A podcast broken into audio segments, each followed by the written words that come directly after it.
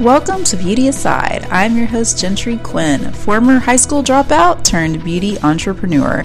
And each week, I'm going to be serving you up some digestible beauty bites and inspiring stories that really flip the script on everything you think you know about the beauty and entertainment industry. And today I wanted to drop in really briefly to talk with you about something that a lot of people, quite frankly, just want to avoid. It's a lot sexier to just throw a product at somebody or to say, yeah, there's this quick fix, than it is to actually really address the skin the way that it needs to be addressed. And it doesn't have to be complicated. It doesn't have to be a 10 step system. No way. Ain't nobody got time for that. But you do have to be thoughtful. And today I want to really walk you through very briefly my five steps for balancing the skin. Anyone can benefit from this, whether you have dry skin, aging skin, oily skin, acne prone skin. Everybody can benefit from it. And I'm going to leave you with my pro tip, which is my number one anti aging skincare ingredient. So hang tight. I'm going to cover this all here in about the next 10 minutes. And my teammate Megan is here with me. So she's going to be dropping down any links that I mentioned below here. And if you like what I'm putting down, make sure and give me a thumbs up emoji, something just so I know that you like the content leave me a little question in the comment section below. And uh, even if it's on the replay, I'll make sure and get back with you. So let's get started. Why don't we? Let's talk about balancing the skin. Tip number one for balancing the skin is really to pick a cleanser that is going to balance your skin's pH. Because if you start off with skin that is not balanced, then everything else you do really doesn't matter that much. I know that seems disheartening, but at least there's a simple solution, right?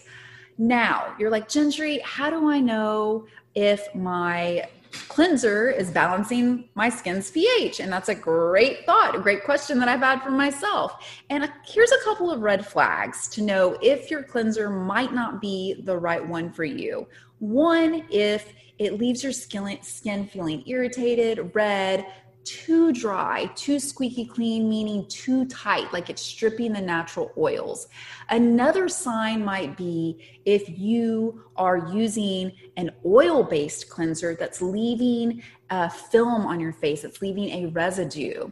We don't want one or the other. We just want soft, clean skin. So that is the goal. If you have any questions about cleansers, you can drop those to us below and we'll make sure and get to those later as well. Now, my number two tip for balancing the skin is going to be using a hydrating mist because, regardless of if you have dry, oily, acne prone skin, whatever the case is, you can always benefit from one. Do you have to have it? No, you don't. That's a short answer.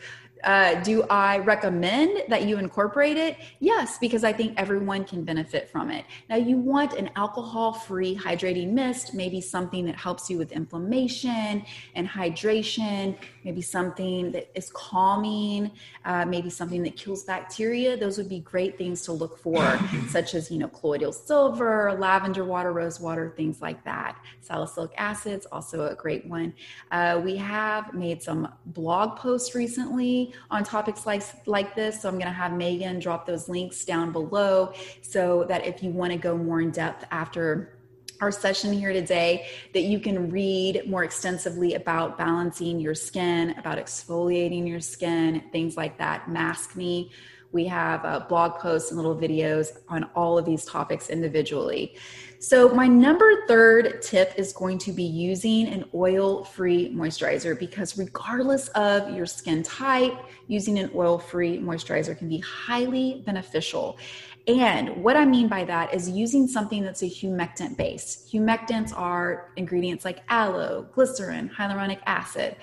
A lot of the times I will recommend hyaluronic acid because it's so wonderful for most all skin types. Now, everyone's an individual. There's going to be people out there that say, that's not the product for me or it doesn't serve me well. And I completely, completely respect that. However, most of my clients do benefit from this because it's oil free. So, regardless of their skin type, they're going to be able to get that hydration. Now, another thing you might want to know about hyaluronic acid is it's something our body normally creates. So, that's why there's not a lot of contraindications with it. Uh, that's why you can use it to help hydrate and plump the skin without oil and the risk of adding to whatever condition you have that might not be serving you well, in addition to helping you with the dryness that we just talked about and which also can lead to other signs of premature aging, like seeing those little fine lines and wrinkles. So, the third, or excuse me, the fourth step in balancing your skin is going to be exfoliation. I get asked this question all the time how many times a week should I exfoliate? And this is really individual because it depends on not only your skin type, but what type of exfoliation are you using? Are you using the exfoliation in your wash? Are you using in, uh, are you using it in a scrub or a pad, a peel? Are you using it in a mask? So it really depends on, again, what it is that you're using, how often. And one tip I can give to you for determining the frequency is really paying attention, be hyper aware of how your skin feels afterwards. If you're exfoliating too much, you might your skin might feel a little bit too dry and you might want to pull back a little bit.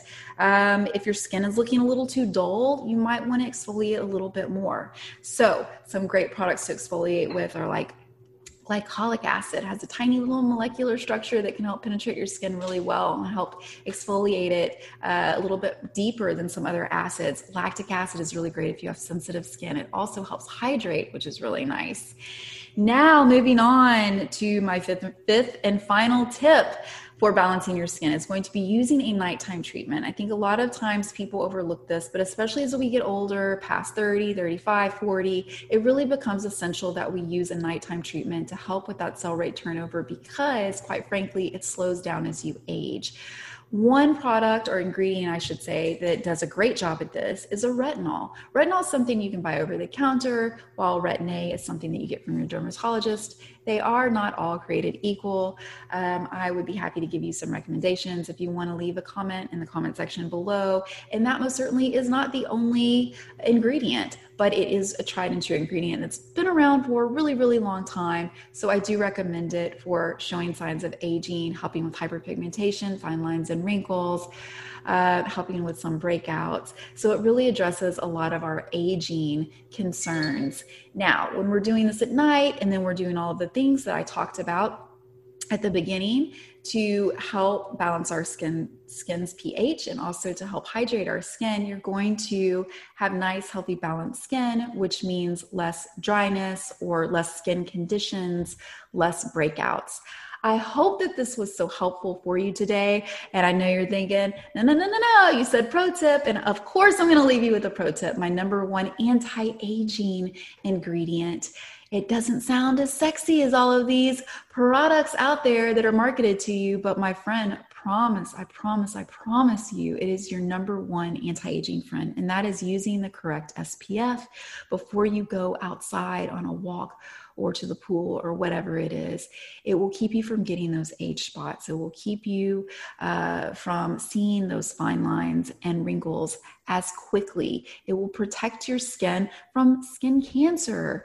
So it does so many things to help you in the anti aging department that it is worth taking seriously and it is worth using every single day and not just in your makeup. You really need an additional SPF if you're going to be out in the sun.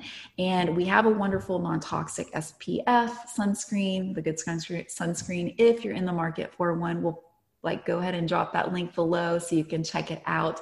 But regardless, just make sure that you're protecting your skin. If you have any questions or if you want me to cover that topic more thoroughly, I would be happy to in the future. Just let me know that you're interested. And remember, the more you know, the more you glow. Ciao for now.